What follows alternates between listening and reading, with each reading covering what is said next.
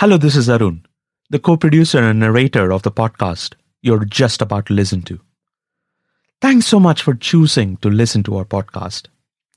This podcast is made with immersive audio, so get your headphones out and connect it to your device.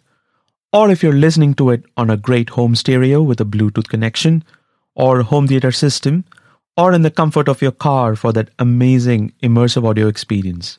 We hope you like it. This is a Scrap Studio production, and we at Skraps are an organization whose primary focus is to disseminate factful stories of science, scientists, and innovation as a service to the world. We take pride in bringing you the stories of people in science and history of science. If you like this series, please do search for our other podcast from Scrap Studio the podcast is titled Scraps with a K. It's S K R A P S, which is an interview based podcast series focusing on many topics with expert scientists and innovators on a variety of topics like biomedical engineering, cardiac biology, medtech, climate change, psychopathy, human composting, material science, artificial intelligence, venture capital, and many more. We don't just talk about the subjects we talk about the stories of the very scientists who work on these areas. If you like our work, please share it with your friends, family, and acquaintances. And please talk about it over coffee, drinks, and on vacation. This is the best help that you can provide us. The 1971 ban and war on drugs put a gradual chokehold on how research and clinical studies with psychedelic molecules could be conducted. The legislation placed these psychedelic molecules, like LSD and psilocybin, in the same category as highly addictive drugs. MDMA joined the list in the early 1980s. In episode 6, we saw how the gradual restarting of research came about. The efforts to restart the research took a long time and did not involve the traditional group of scientists, pharmaceutical companies, or drug discovery researchers. It came about due to a realization that mistakes were made in the past. Mistakes that wrongfully placed these plant based substances and compounds into the DEA Schedule 1 classification. Mistakes were also made by the very people who acted as proponents of the psychedelic therapies. Rather than choosing drafted protocols and conducting studies of the highest scientific quality, these researchers of the time conducted only observational studies. They forged data, and more importantly, because they enjoyed the altered state of mind, became evangelists with zero consideration for how careful science must be conducted. This has since changed. Our sixth episode in the series explored the stories of how people who wanted to change the system decided to work with the system and chose the path taken by most traditional medicines. It's crucial to mention and stress one point. Just because these are plant based substances and that growing mushrooms or other plants are not illegal, it doesn't make it right to administer this to patients who seek help. The history of psychedelic plants and chemical discoveries is rife with self administration and self discovery. But so is medicine. Just because early researchers many years ago self administered medicines or plant extracts, we do not see clinical trials conducted without adequate safety studies, dose ranging considerations, or investigators or chemists administering these drugs to themselves. While the political and legal framework and decisions in the era of the war on drugs was wrong, it does not make it right for underground therapists to administer these plants or plant based substances widely, or even synthesize these substances and make the recipe available to underground chemists, while still consulting for the DEA, as some chemists did at the time. Granted that many underground practitioners trained in various Mesoamerican methods to help patients with mental health disorders or in the case of the chemist who became one of the most influential figures in psychoactive advancements, influenced many positively with his helpful chemistry underpinnings. But in today's society, if one wants to legitimize a therapy, it has to be done within the realms of what is deemed legally right. And none of those people did anything towards legitimizing these drugs. Now we seek to explore how this tide is being turned. In episode 7, we explored PTSD and the impact of psychedelics in treating PTSD, both via personal experiences of veterans who explored it in countries where psychedelics are legal, as well as in interviews with the lead trialist of the trial that explores MDMA as treatment for PTSD. It's time now to see how the tide is turning for other disorders. This is Psychedelics, a Skraps original podcast exploring the therapeutic potential of psychedelics. An enthralling story of an improbable drug class as old as humankind itself, banished into exile, yet comes back soaring like a phoenix from the ashes to save mankind's affliction with mental health disorders.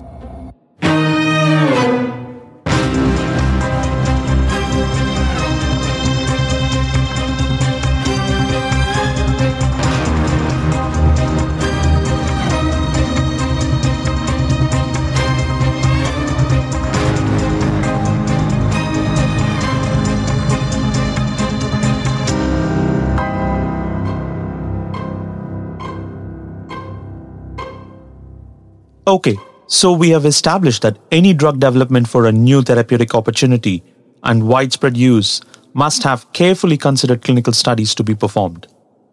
But let's explore how this thinking came to be and what evidence is available to change our view that psychedelics can indeed help patients with depression and substance abuse.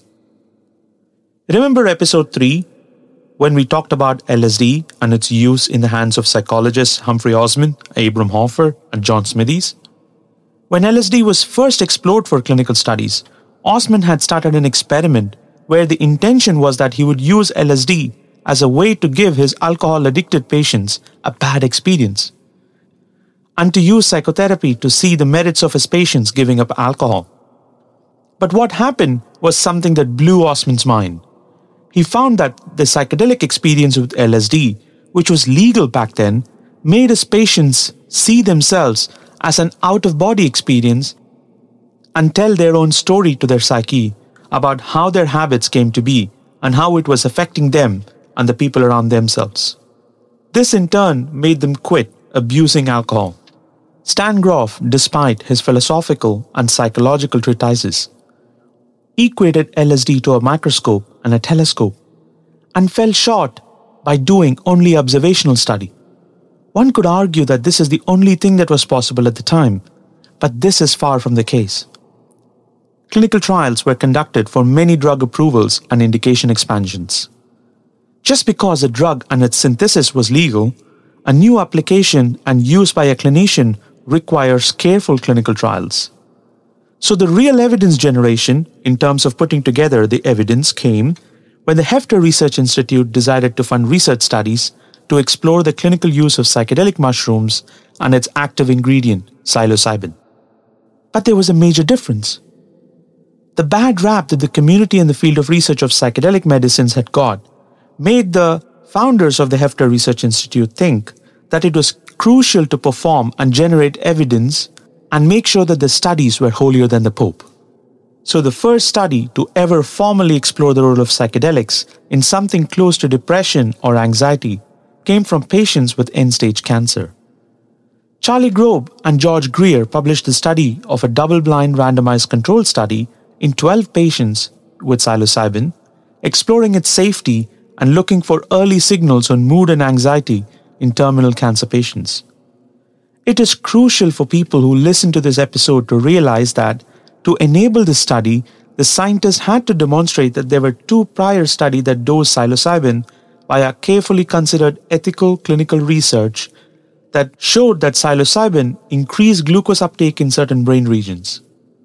This was the first study that we alluded to in episode 6 that was funded by Hefter Research Institute with Franz Vollenweider as the principal investigator. So this study was an acute administration of the drug in patients undergoing brain imaging. So, in essence, this was a mechanism of action study. The safety of psilocybin was carefully observed and explored in 36 volunteers where two doses of psilocybin was tested and confirmed to produce mystical experience. This study offered a surrogate of a what would be called today as a phase 1 clinical study where the safety and tolerability effects were explored in healthy volunteers. This study was led by Roland Griffiths, who heads the Johns Hopkins Center for Psychedelic Research. Then the study that Charles Grob performed in end stage cancer patients had both the information from the previous two studies to ensure and, and, inform the ethical committee that patients who will take the required dose of psilocybin as part of the study will not be harmed. So the effects that was measured and published in the archives of general psychiatry was one that provided the confidence that the effect was real. This then prompted more widespread trials in depression. Clinical depression, as we know, is not something that patients can just snap out of. It can be difficult for patients and those around them to understand and often takes many months or years to be self aware or be diagnosed. The symptoms of depression can be mild to severe, and at its mildest can be one where the person feels low in energy and spirit, and in severe cases, they might feel suicidal. The psychological symptoms of depression include continuous low mood or sadness, feeling hopeless and helpless, having low self esteem, feeling tearful, feeling guilt ridden, feeling irritable and intolerant of others, having no motivation or interest in things, finding it difficult to make decisions, not getting any enjoyment out of life, feeling anxious or worried, having suicidal thoughts or thoughts of harming yourself. The psychological symptoms can result in physical symptoms that one usually reports to the family physician or a general practitioner. The physical symptoms of depression include moving or speaking more slowly than usual, changes in appetite or weight, usually decreased, but sometimes increased, constipation, unexplained aches and pains, lack of energy, low sex drive or loss of libido, changes to your menstrual cycle, disturbed sleep, for example, finding it difficult to fall asleep at night or waking up very early in the morning. The combination of psychological and physical can lead to the social symptoms of depression, those symptoms include avoiding contact with friends and taking part in fewer social activities, neglecting your hobbies and interests, or having difficulties in your home, work, or family life. Can we listen to a true event from the life of Brent, as told by his ex girlfriend Marianne? We can only say that it was mentally very taxing just to hear these stories. But one can only imagine what it must have been like for Brent? Marianne Diamond. We met at a bar on a Saturday morning. My friend Patty made me go watch the Irish game football, which I don't even watch. Um, and we sat there and Brent rolled in and he and Patty had a conversation for like two hours during the game. And I was like, this is stupid. And um, I don't know. He turned out to be a really, really nice guy, and we ended up dating after that. And we lived together, and, and that's that's how we met. Well, when I broke it off with Brent, um, I had been through a bunch of episodes where he was um, driving drunk. Um, he smashed up my car. He smashed up his own body was going out in the middle of the night to get vodka.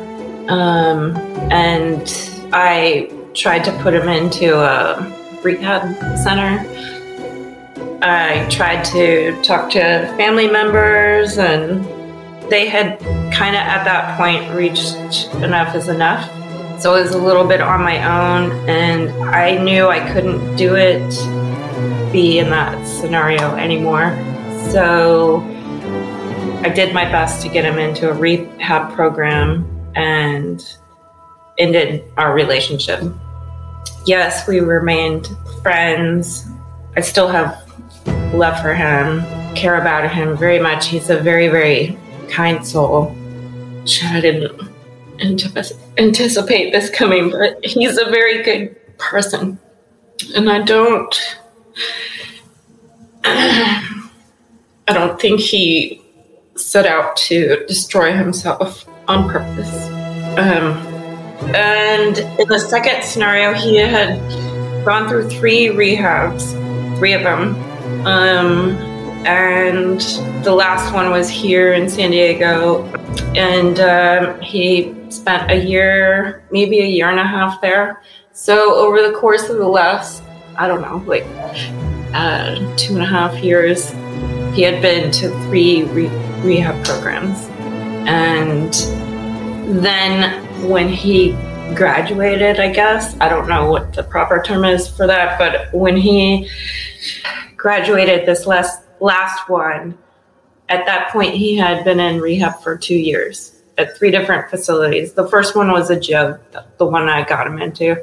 The second one was too gnarly, like up in Long Beach with a bunch of druggy gangsters. Um, and the sec, the third one, the last one, Green Oaks or something, and Vista, very faith based. He graduated. He was doing well. I could tell the difference when I spoke with him, and it wasn't very often, but we kept in touch. And then in this last couple months of the journey, uh, we moved in together as roommates. Nothing romantic, and uh, apparently he started drinking shortly after moving into the house. Um, and then it progressed to worse and worse and worse to the point of where he wasn't working anymore and he was sleeping all day and not doing anything except for going out early in the morning and probably i guess by the end of it he was buying um, um, four a day um, yes, a lot happened.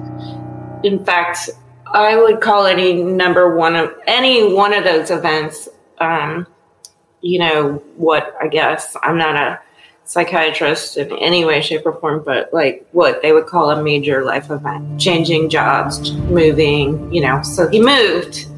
His ex wife um, married his childhood friend, the best man at her wedding who stood up for his childhood friend was his other best friend from childhood. His not his biological dad, but his real dad, the dad the dad who was a father to him, a dad, died of cancer.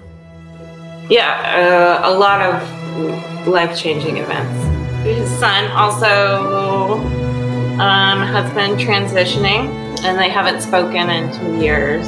And um, yeah, kind of all compressed into that very short period of time.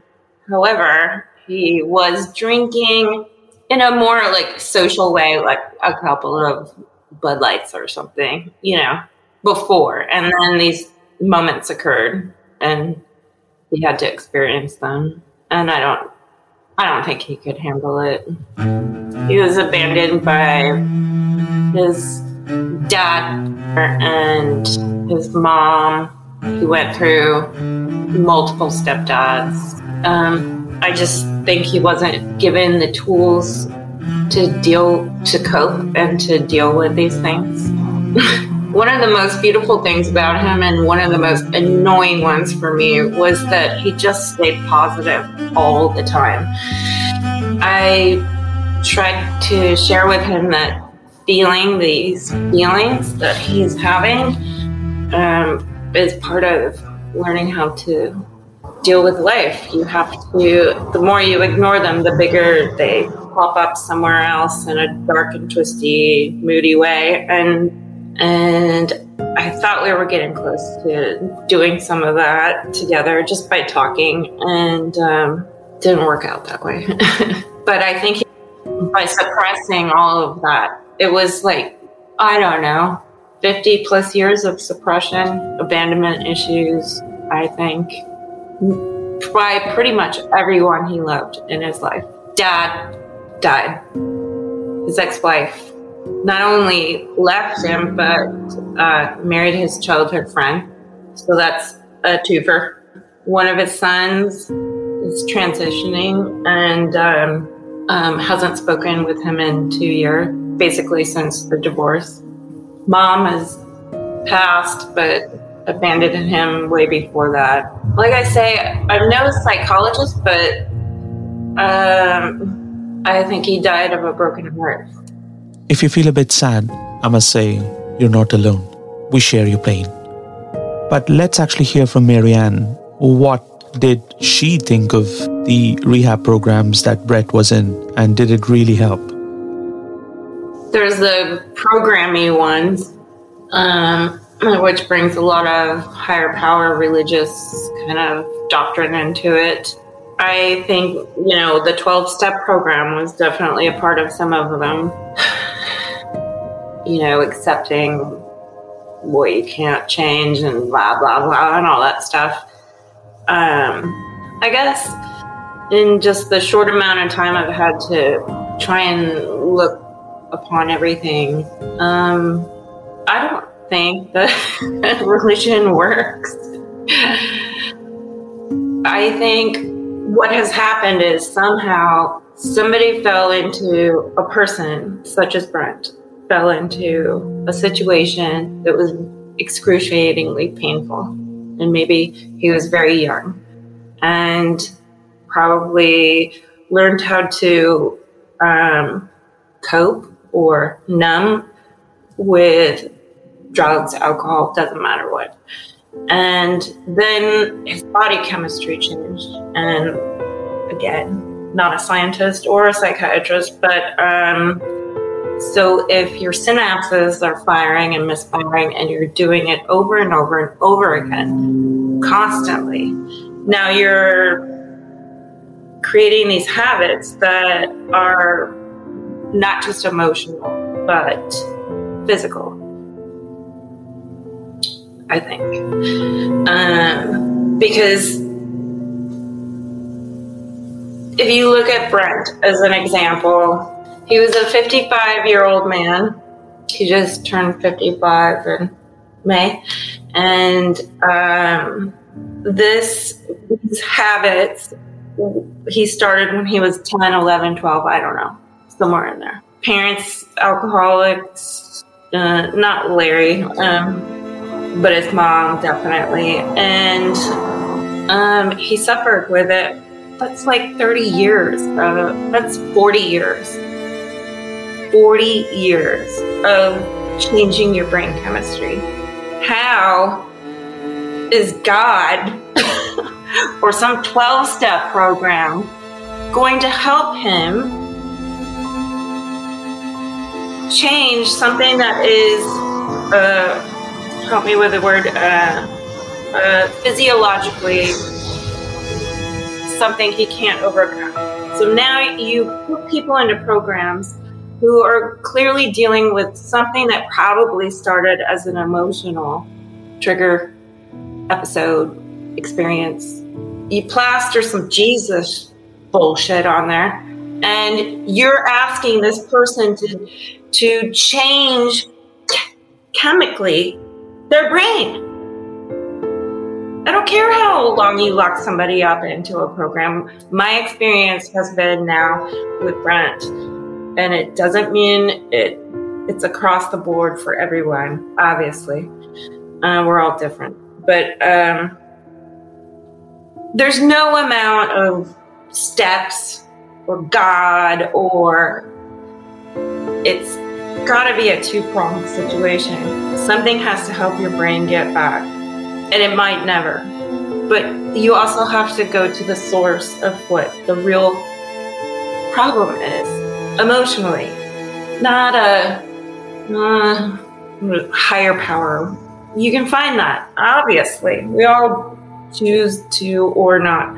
But uh, I mean, I choose things that are not um, higher powery, but definitely bigger than myself.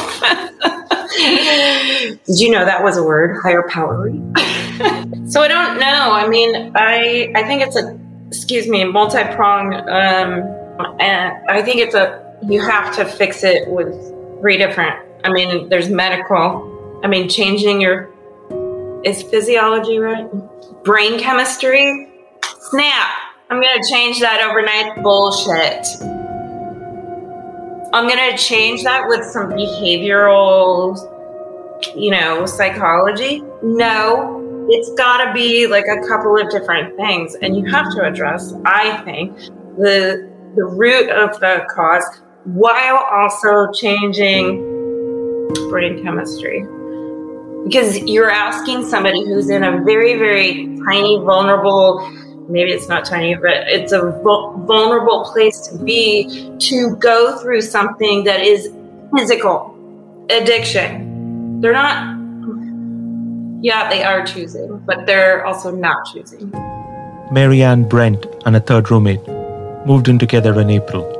Two and a half months later, on 16th of June, Brent was found to be unresponsive in the shower.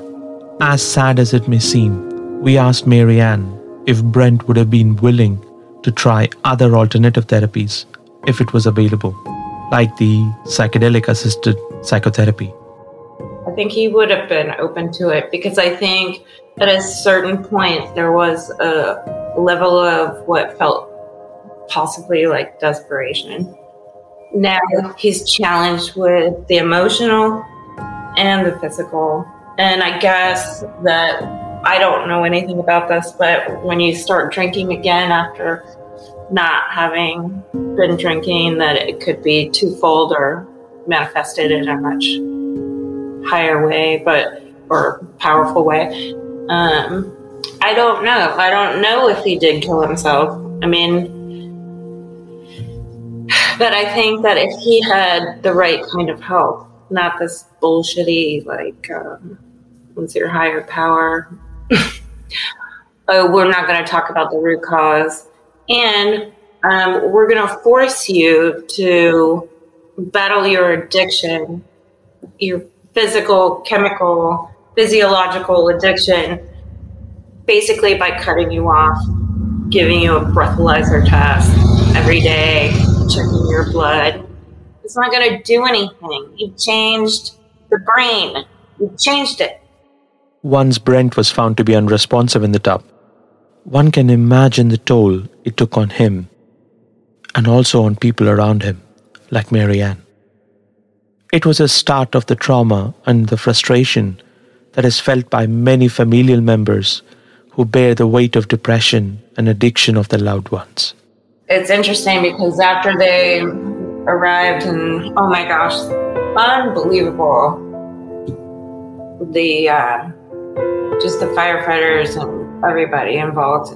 Um, somehow, um, they were able, after working on themselves for, I don't know, 15, 20 minutes, they were able to get him to the hospital and they got him on life support. And I think you're right because the reason I don't think Brent died here at the house was because he needed to talk to his son and say goodbye. So when they got him on life support, um, and we finally got a hold of Biosperm Man, um, um, he finally came to the hospital and he called his son Joe. And Jojo was able to talk to his dad, even though he wasn't conscious and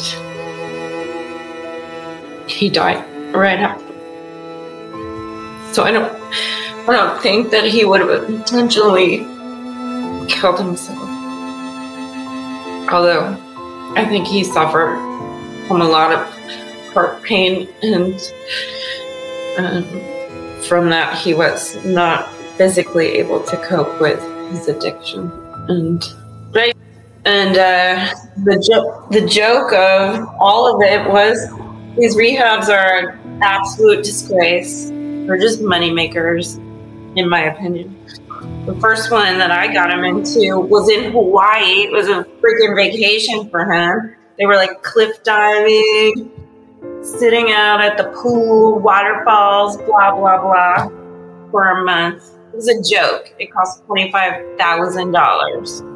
The second one was a bunch of convicts, ex convicts that were put into these programs because If they weren't in jail, they needed to spend whatever time. Disgusting. Behaviorally, absolutely the wrong thing. For somebody who's that vulnerable, psychically, you know, emotionally, crazy. Okay. Oh, and how about all the um, counselors that work at these programs? They're all ex addicts themselves. They don't have any degrees in psychology, as I do not either. But like, you're telling me that that's going to cure them? It's messed up and it's systemic now. I mean, I guarantee you we're going to see way more of this. For a second, it is crucial to understand how depression comes about. While the detailed molecular mechanism is still not clearly understood, it is now widely accepted that patients with depression have low levels of serotonin in their body. This is why the existing antidepressants inhibit the reuptake mechanism of, of serotonin from the nerve synapses in the brain. So, by inhibiting the reuptake of neurotransmitter serotonin, it technically is thought of to make serotonin more available for action. The issue is not so much with the intention of the antidepressant medications called selective serotonin reuptake inhibitors or SSRIs, but all the side effects that it causes, which we covered in episode 7. A few years ago, when the results of serotonin depletion and depression link came out, I spent a few weeks chuckling to myself. And let me tell you why. In the place that I come from, Tamil Nadu in South India, curd or yogurt, as it is called by the Western world, is a staple food. There is a saying that roughly translates to the following A blissful fool only gets rice with curd, or in my native language, it literally means. While this derogatory, while this is derogatory and aims to convey that one needs to work hard to enjoy the variety of foods, while a lazy stupid fool just gets to eat white curd rice. I found this fascinating because while curd is eaten as a staple in South India with every meal, milk products provide the tryptophan necessary to make serotonin in the gut. This was the relationship, a relationship we explored in episode 5, where we explored the pharmacology of psychedelics. So, a few years ago, diet depleted in tryptophan was tested in human volunteers, and it showed that within a few hours of depletion of tryptophan in the diet, patient's mood was affected.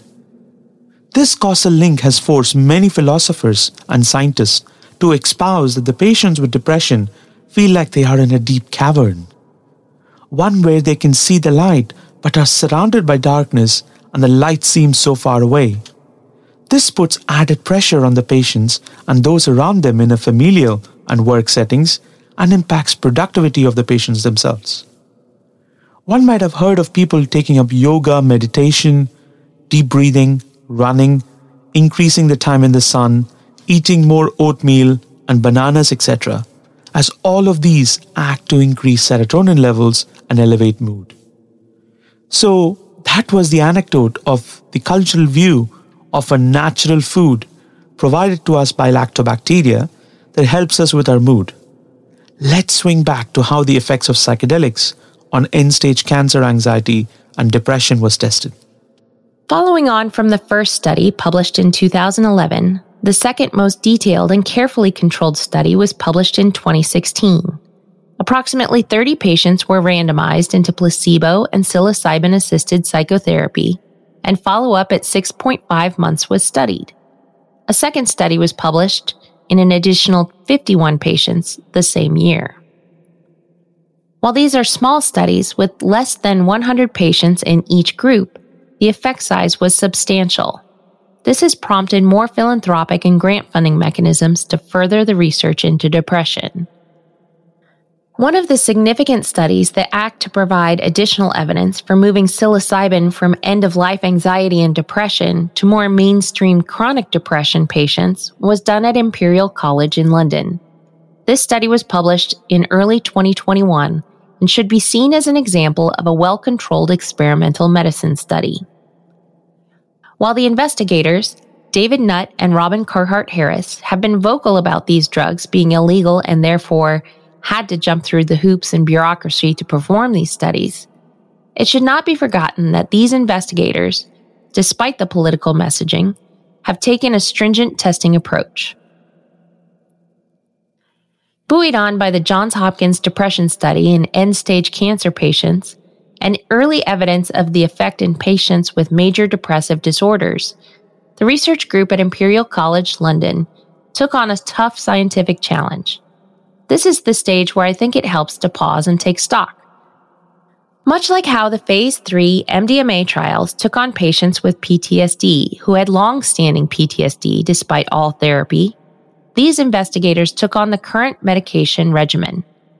From their patient cohort, who were on antidepressants, they randomized the patients into two groups one that continued with their current antidepressants, or ones that had psilocybin as the experimental treatment. Both treatment groups underwent psychotherapy for the entire duration of the study with the same protocol.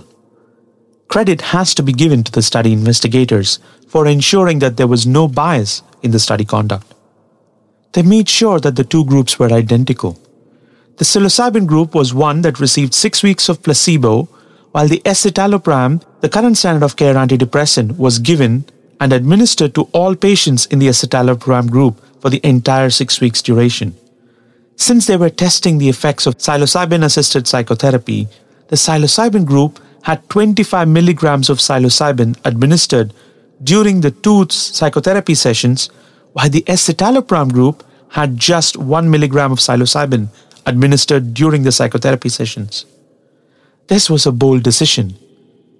In the past, when studies used niacin as a placebo, these study investigators wanted to ensure that a subthreshold or barely adequate dose of psilocybin was used. The study, as a result, compared the direct impact of psilocybin on the current antidepressant standard of care head to head and the results were published in the New England Journal of Medicine. The results were astonishing. Two doses of psilocybin administered during the psychotherapy sessions was no different to the escitalopram group in terms of the antidepressant scores. But all the secondary outcome measures, which includes lower depression scores and a higher proportion of remission, occurred in the psilocybin group. These promising results imply two things. Firstly, that the two sessions of psilocybin therapy is as efficacious as antidepressant medications. Secondly, while the clinical trial was not powered for superiority but only for early signal detection, the improvement in secondary outcome makes it amenable to design a suitable phase 3 trial with different endpoints such as remission rates and other scores. Now let's get back to the studies performed by Humphrey Osmond, Abram Hoffer, and Smythies in patients with alcohol addiction using LSD. More recently, another pharmaceutical entity that is already an existing anesthetic is being used for psychotherapy with success.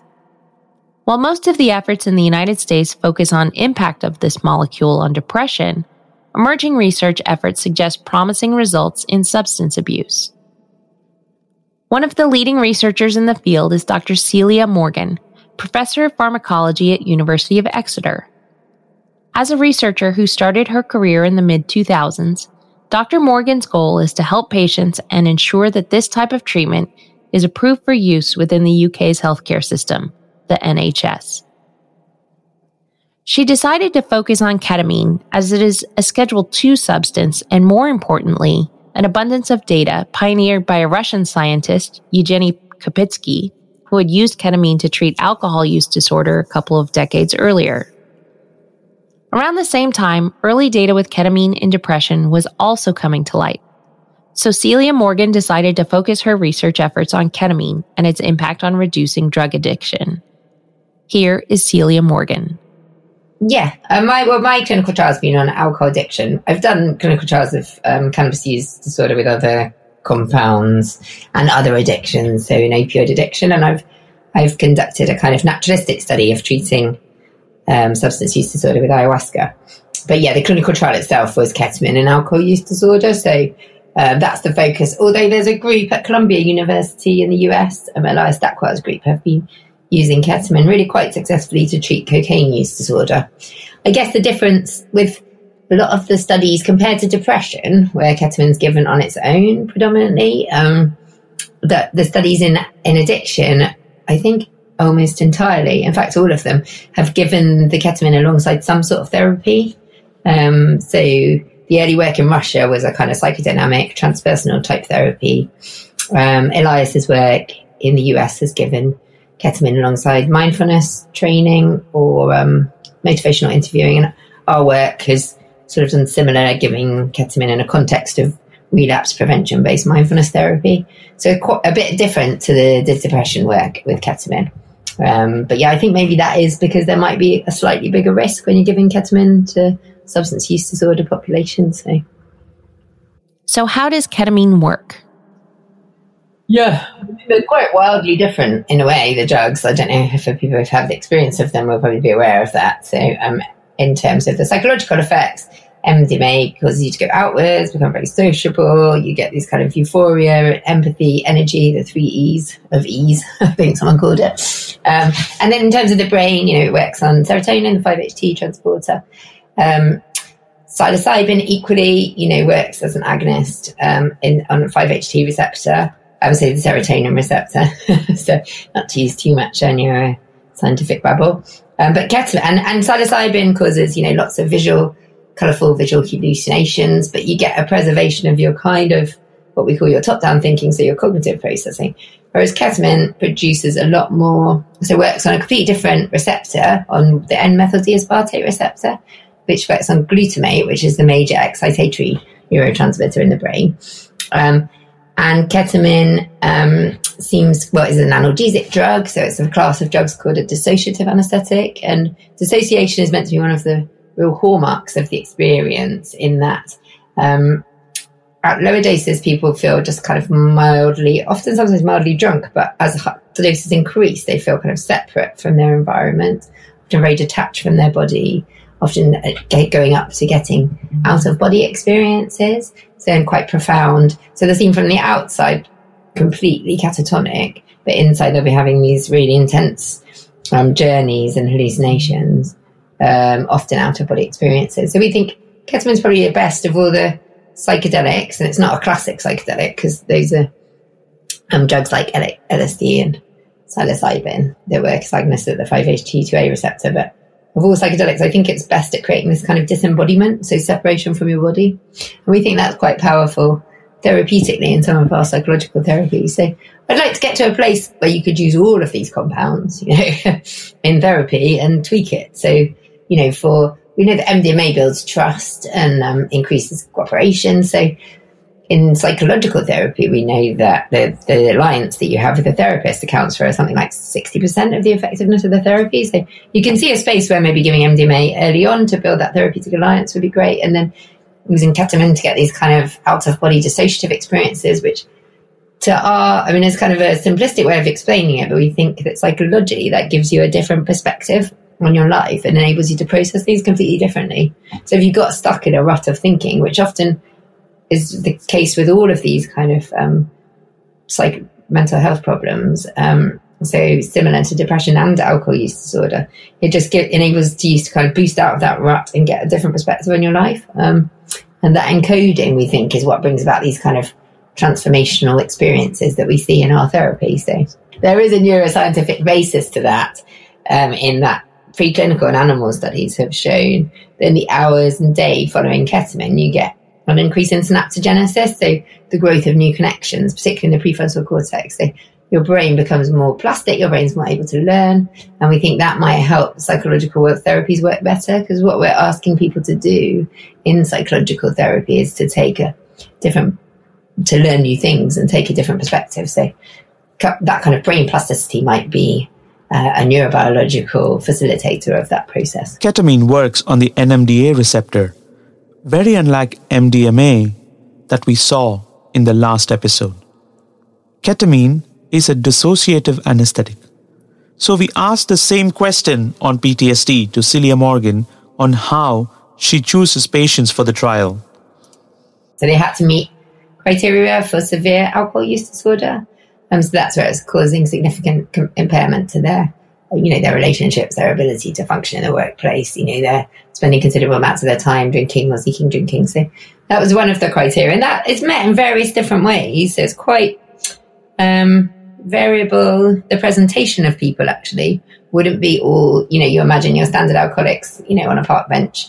It's not all like that. There's very functional alcoholics, you know, maybe not even drinking every day, but it's that loss, complete loss of control and the significant impact on your ability to do the things that you want to do in life and causing huge disruptions to your relationship. So that's one of the criteria. The other one is not to have had um, a substance use disorder of another kind. So we thought that was having comorbid substance use disorder. I mean, this is because it's a clinical trial. We want to test it in the safest possible way to start with, and then we start rolling it out and seeing, you know, potentially more risky combinations. But um, that was one of the criteria to not have been had treatment for another substance use disorder. Um, to we allowed some small amount of recreational ketamine use historically, so up to ten times lifetime, but never more than I think it was once a year, or um, from memory. Um, and other criteria for the clinical trial, people couldn't be on antidepressants um, because we were looking at the mechanism as well. One of the ways we thought it might work is that when people detox from alcohol, they become depressed um, generally because you've taken something away from them that they were using to deal with negative emotions. And we thought that being on antidepressants might potentially mask that. Actually, I don't think that was a good inclusion criteria because we ended up, it turns out about 60% of the people that came forward were on antidepressants. Um, but yeah, we, we, didn't have criteria around treatment resistance. But actually, this is not a treatment that people, uh, the people that came to us, really considered as a first line treatment. I would say most people, the average age of people presenting was about 41, which is kind of maps onto treatment seeking and alcohol use disorder. Um, so they're people who've had a long history with alcohol and it's getting more and more out of control. Whereas some people, you know, reduce their drinking a bit as they get older, their alcohol use is escalating.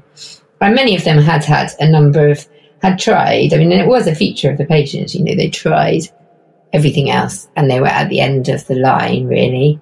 So they tried um, inpatient detoxes, they tried all local drug and alcohol therapy, they'd often tried, you know, other private, private treatments, you know, and, um, and always relapse. So that was what's really gratifying seeing people maintain their sobriety on this because there were people who tried a lot of other things. I mean, one criteria that we had for this trial, but I don't, we got really good data that suggests we don't need to have it again, is that people have um, really good liver function, well, not significantly impaired. So not three times normal liver, like liver function levels, which are high levels are worse. Um, and obviously that's a problem for alcohol because alcohol affects your liver function. So in that respect, we might not have got, you know, a very broad group because we had to exclude people with significant cir- cirrhosis. But that's because ketamine's broken down by your liver. So there were some worries around that. But actually, you know, there's a trade off there, as with any medication, I guess. And what we showed is that liver function improved in the ketamine group across the trial, partly because they reduced their drinking. So, um, yeah, we feel confident that that would be potentially grounds to try that in the phase three trial, hopefully. So try people with poorer liver function. We're just working up the phase three trial at the moment, yes, which is part funded by Awaken, yeah, to take that hopefully in NHS settings. So yeah, and that's really exciting. Um, yeah, going forward with that. So it's what you always aim for with clinical trials, but as you know, yeah, um, so we only did a six month follow up, but we are doing a kind of just um, an opportunistic follow up after that. But that's underway at the moment. So some of them have been now three years clean. Um, but we did the formal follow up to six months with 96 patients. Um, and we have four groups because I'm a psychologist. So I was interested in the interaction with psychological therapy. So we had two ketamine groups rather than just ketamine and placebo. We had ketamine and psychotherapy and ketamine and alcohol education, which was so it was the match for the amount of time spent with a therapist. And because we know just if you're a lonely person who's a drinker and you know you're going through this stuff, actually just coming and sitting in a room with someone for I mean they did it was an intensive therapy course. So they did seven sessions of an hour and a half long therapy. So we wanted to match for the time spent with the therapist but have no therapeutic content. So those were our two ketamine groups. And then we had two placebo groups. Again, placebo therapy, placebo education. And what we found was everyone did well during the treatment phase, which was short. So it's four weeks. seven sessions, as I said, of an hour and a half long of therapy or education, and three infusions of ketamine. Um, and all groups, because they're in the clinical trial phase and they're in the treatment phase, they're all doing really well. And everyone, so they enter the trial abstinent and they maintain their abstinent for that short period. Um, but then we started to see the groups diverge at three months. Um, and in the way that we had predicted, um, which was lucky, um, which was the best, the be- the greatest abstinence was in the ketamine and psychotherapy group. And then the ketamine alone. So that's something that hadn't really been tested with the ketamine alone was effective in alcohol use disorder. And it seems like it is, well, not alone, it was alongside education. But yeah, and then placebo and therapy, and then placebo and education. So in that order, um, with the greatest abstinence seen in the ketamine um, and therapy group. And that the, the difference was still significant at um, six months. So it's still a greater difference. I think overall, um, in terms of there was about a 60% reduction in the chance of relapse in the overall in the ketamine groups compared to the um, placebo groups. But actually, there was a 25% greater chance of maintaining abstinence if you gave therapy alongside the ketamine rather than ketamine alone. So that should emphasize to us the importance of giving therapy alongside the ketamine. Um, and yeah, we were blown away that it worked um, in the way that we had hoped. So that's why it's really exciting to be taking it forward to the phase three um, stage now. So you can see how the research group headed by Dr. Celia Morgan is slowly taking this already approved drug through systematic testing in stages. Celia's study was a phase 2 study similar to the psilocybin depression trial conducted at Imperial College London. It looks promising enough for them to consider a phase 3 pivotal study, upon which the UK regulator will make a decision to make this available widely through the healthcare system. And what does the journey of a patient through the ketamine therapy look like? Here is Celia Morgan giving us some examples. I mean, I think, I mean, to some extent, it does happen with some current treatments, but it helps you work with maybe a bit more of the root cause of the problem rather than the symptoms. So, um, it was very interesting in our patients, the things that would spontaneously come up in their ketamine infusions. We didn't really shepherd them. We gave them an instruction to think about their life without alcohol, and they did. We did some mindfulness training before they went into the infusions.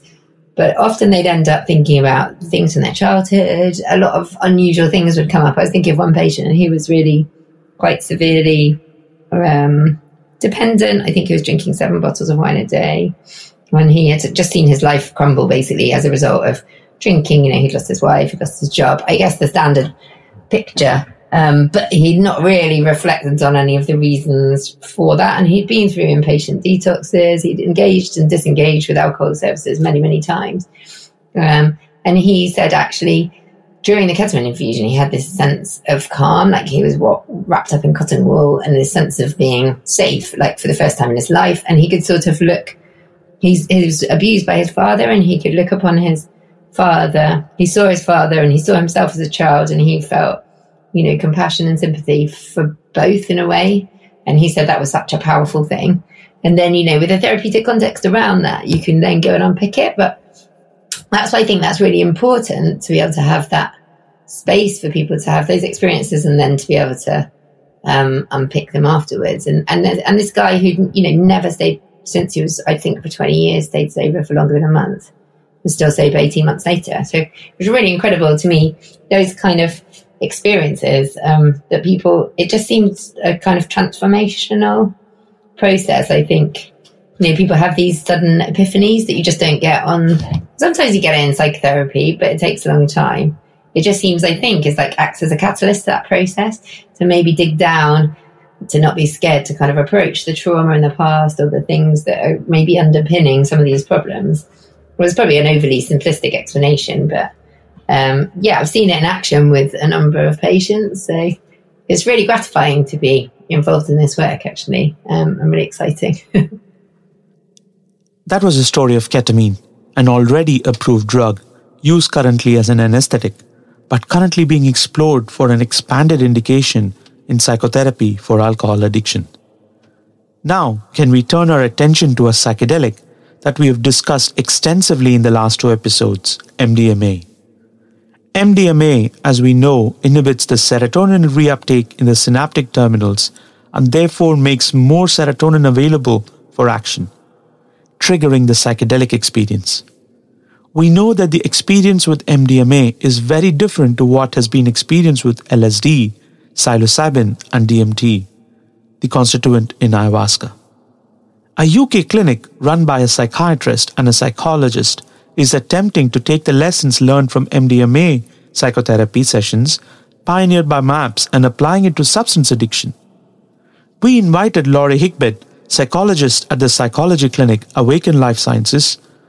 Since we spoke with Laurie, Awaken Life Sciences has expanded to drug discovery and aims to open clinics in almost every major city in the UK. They have also followed an interesting fundraising path that we will cover very soon. But for now, here is Laurie Higbed. Thank you for having me along. Um, as you said, my name's Laurie Higbed. I'm a clinical psychologist um, and I've been working with people with addiction problems. Uh, so, in drug and alcohol services for about the last 10 years or so. Um, that's been really rewarding, challenging work. Um, and then more recently in my psychology career, I've been working alongside Ben Sessa and David Nutt and colleagues at Imperial College London. Um, investigating psychedelic assisted psychotherapy. Uh, and we've been focused on treatments for alcohol use disorder and using MDMA. Um, and I also work in a uh, depression trial. So we're using psilocybin to support people with long-standing depression problems. And for us here at Skraps, it's not just the fact that these molecules provide therapeutic benefit. We're going to dive a level deeper. A therapy or a science or a paper is only as good as the people who work on it. So we asked Laurie why she got into this field. Here's her story. Just a little bit about why we wanted to work with MDMA um, might might be of interest because um, you know it, it's quite an it's quite a, an interesting story how I came to be working in this field, which is as I said before, I've been working in addiction services for a long time, and it was very rewarding work. And I met some wonderful colleagues and some fantastic clients, many of whom did recover and some of whom whom didn't, um, who who you know tried their best and put everything they could into their recovery, but kept needing to come back for support. So you know, I was in this position of trying to support my clients as best I could. And then a new psychiatrist rocked up to our service called Dr. Ben Sessa. And uh, uh, we started chatting about you know how essentially our caseloads were full of people who had trauma histories and were doing their best to try and cope with their distress. Um, and you know, if they hadn't picked up alcohol or um, heroin or used crack cocaine to try and cope, they'd just be in mainstream mental health services. But because they chose an illicit, sub, you know, illicit substance to try and mask their pain, here they were in our services, um, and doing their best, but often struggling to engage in the therapies that they that they needed to.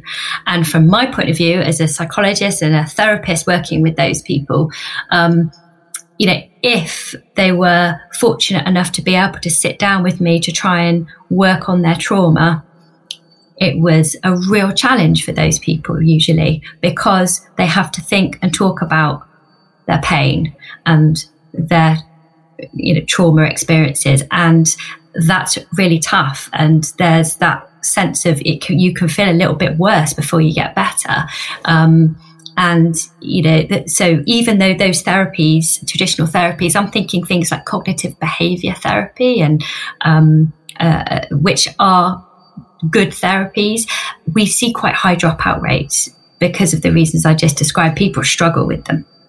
So here I was talking to Ben thinking, oh, what could we do that's that serves our, our our clients better? And then he started telling me about his work with psychedelics, and this is about 2014, and I didn't know uh, much about the field at all then.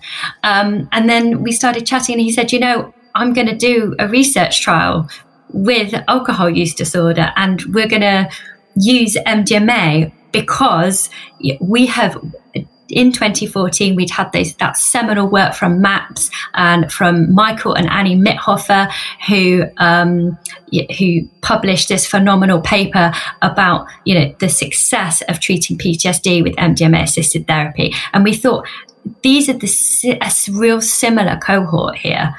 So um, that's why we went down this road of MDMA for alcoholism.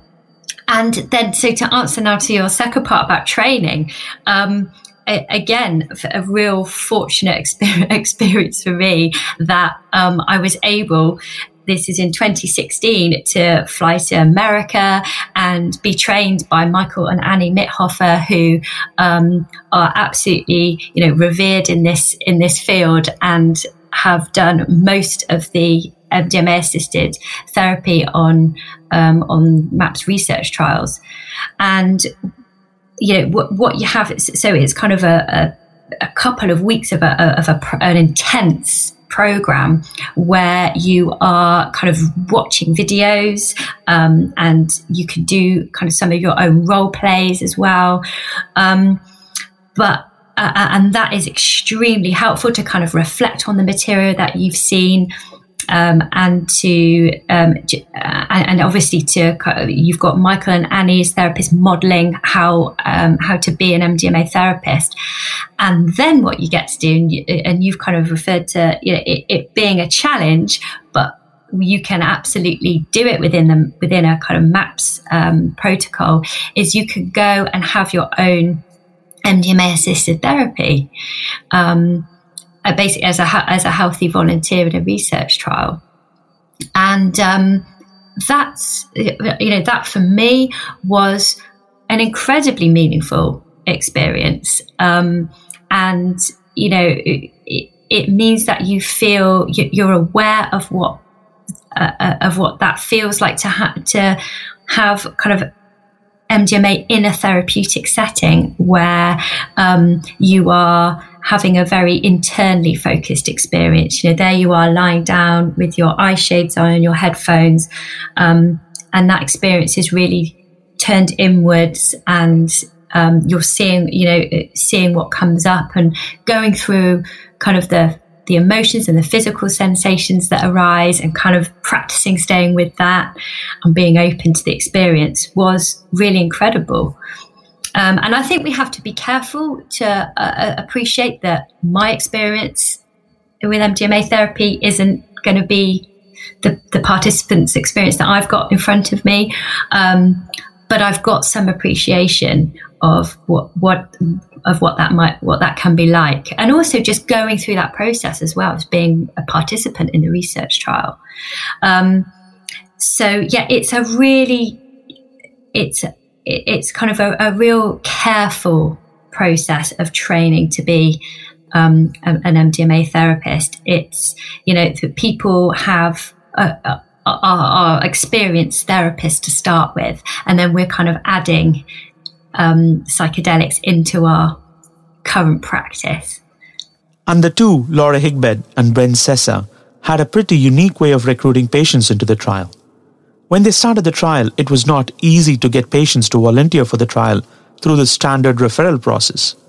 The reason being that most patients who are addicted to alcohol go through rehab process that looks similar to Alcoholics Anonymous, and we all know that the efficacy and relapse rate of group talk therapy is variable. So Ben Sessa and Laurie Higbed went straight to these groups. Here is Laurie narrating the steps.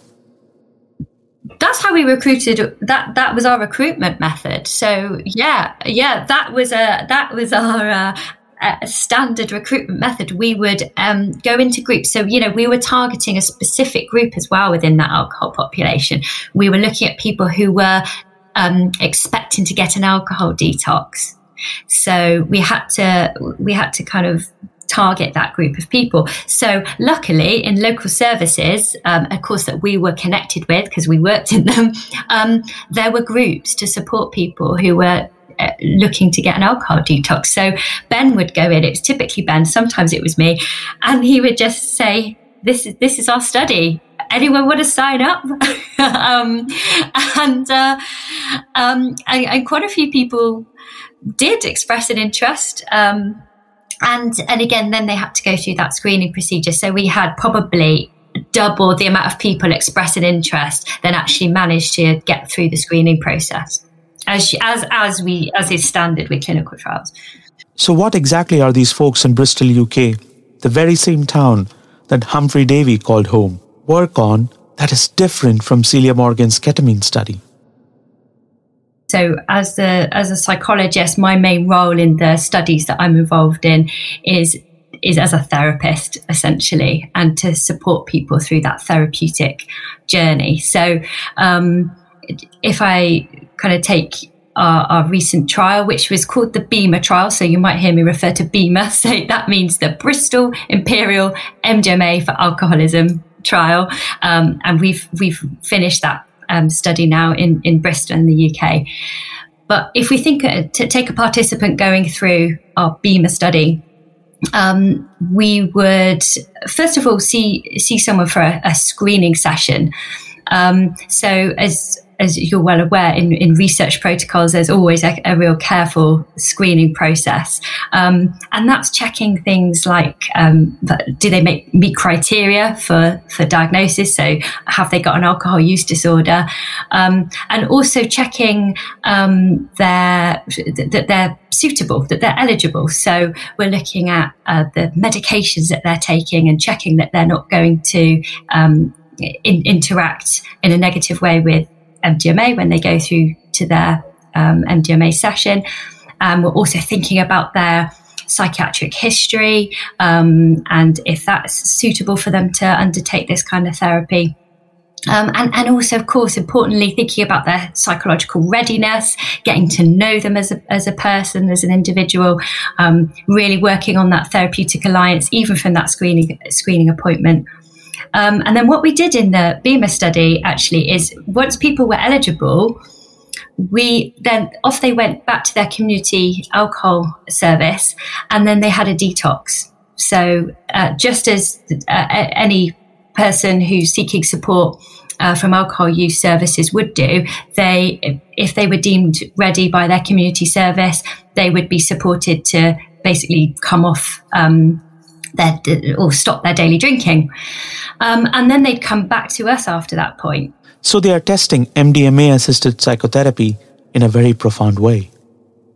Relapse is being tested and not just reduction in alcohol intake, as it might be done with other studies. So essentially, this is a more stringent endpoint. Yeah. So in um, in our study, so, there can be two kinds of detox. There can be an inpatient detox where you um, are supported to uh, stop drinking in a kind of in a hospital setting. Um, or you could do what we call community detox, where you stop drinking, but within your kind of home environment, and you go and see your um, team, your nurse, usually every day. Now, we have people in our BIMA study who were doing the latter option. They were having community detoxes at home. Um, and really, um, without wanting to sound too flippant, almost cut, cut, coming off daily alcohol use is almost the easy bit. Not to say that it's not challenging, but of course, what is what is difficult then is staying dry and not relapsing. Um, but yeah, what you, what you would do then, if you were an alcohol user seeking a community detox, um, you would gradually cut down over about 10 days um, and you'd have regular um, checks in with your uh, with your community nurse um, and they would just check your vital signs that you were um, that you were doing okay um, and they can support you with medications. Usually it's um, a Librium, so kind of a, um, or, or a diazepam, something like that, to make sure um, that that kind of process is as manageable as possible. So of those of those people go, they get their community detox, and they come back to us, and they're not drinking.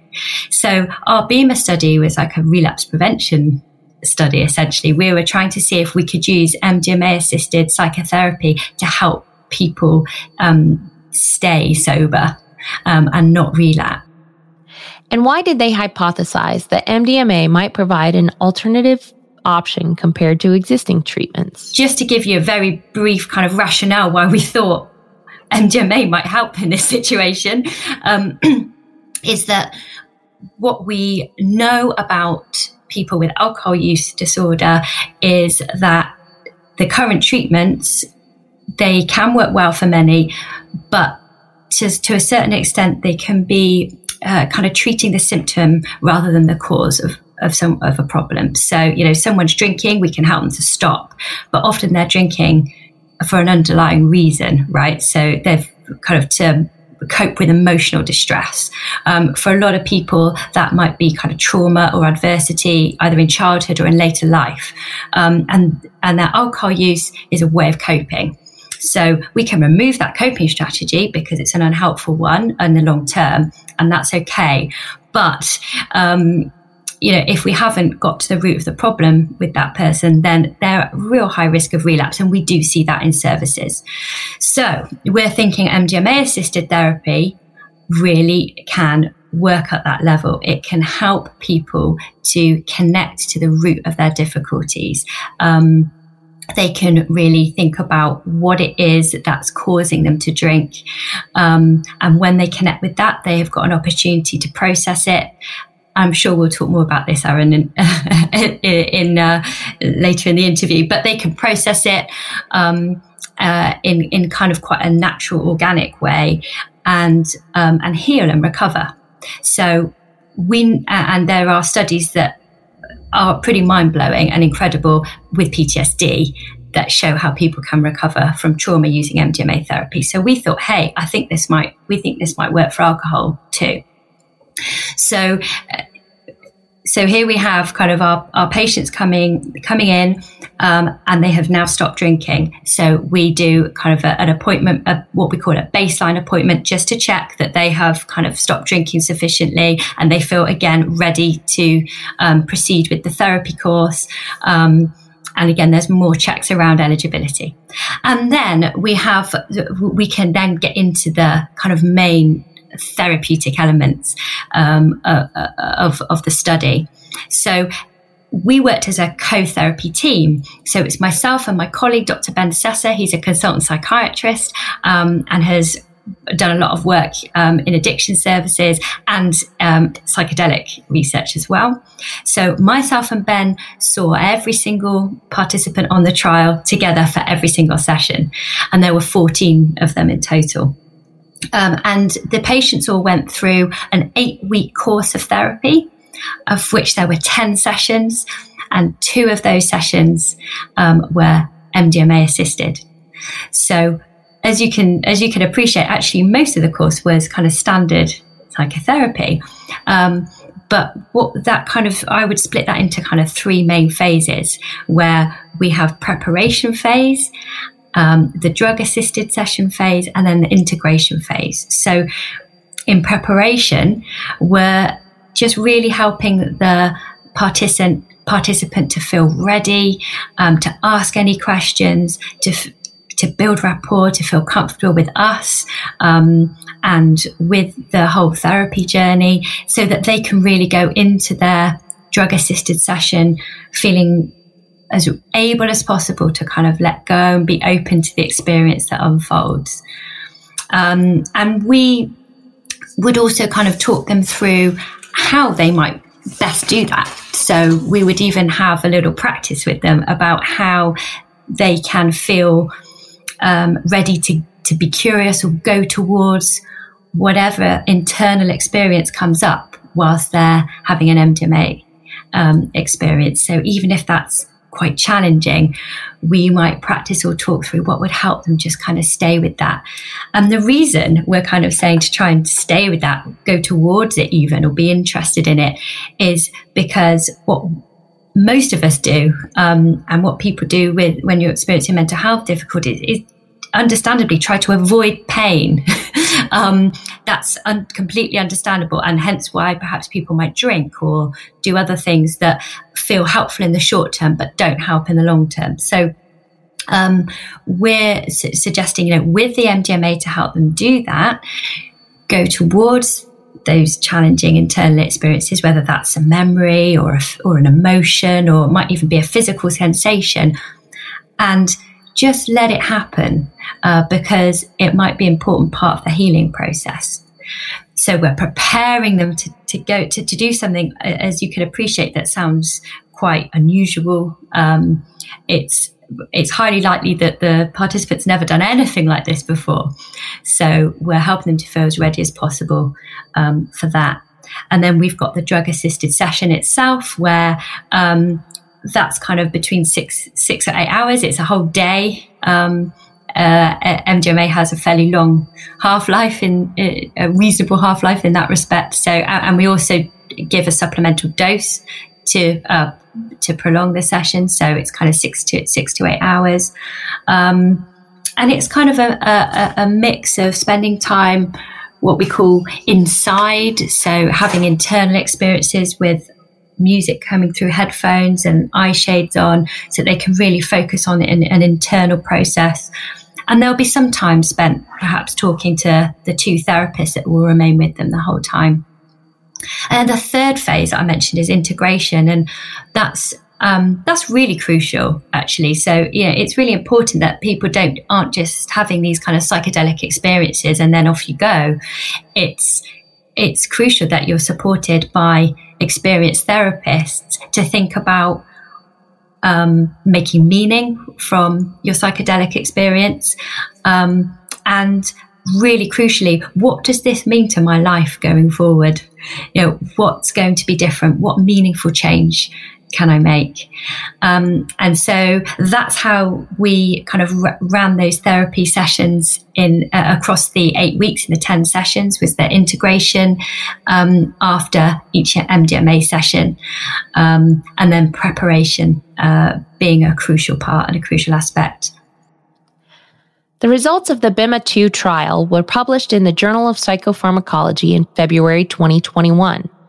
BIMA, as Laurie alluded to, stands for Bristol Imperial MDMA for Alcoholism Trial.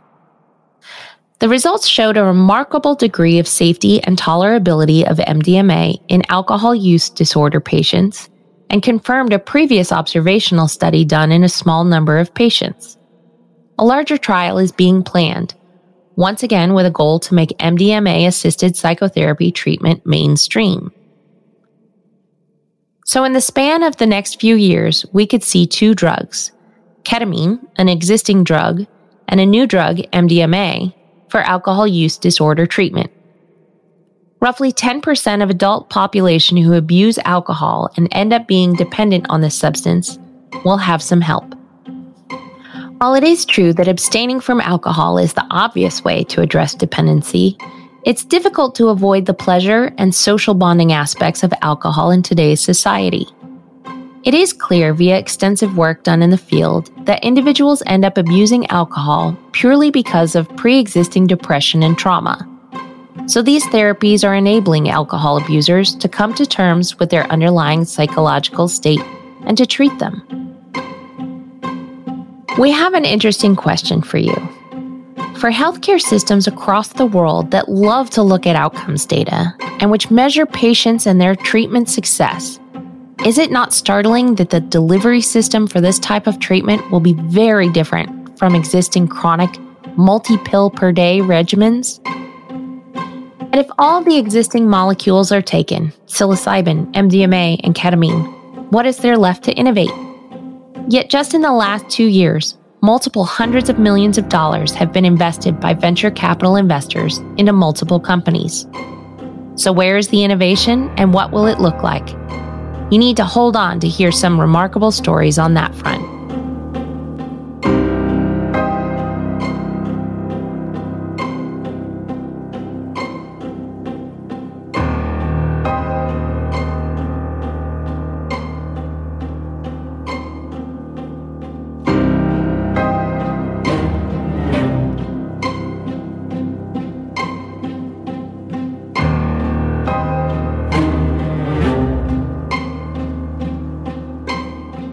You've been listening to Psychedelics.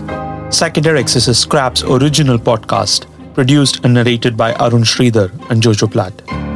Skraps is a volunteer run organization created by Arun Sridhar and Jojo Platt to disseminate factful stories of science, scientists, and innovators as a service to the world.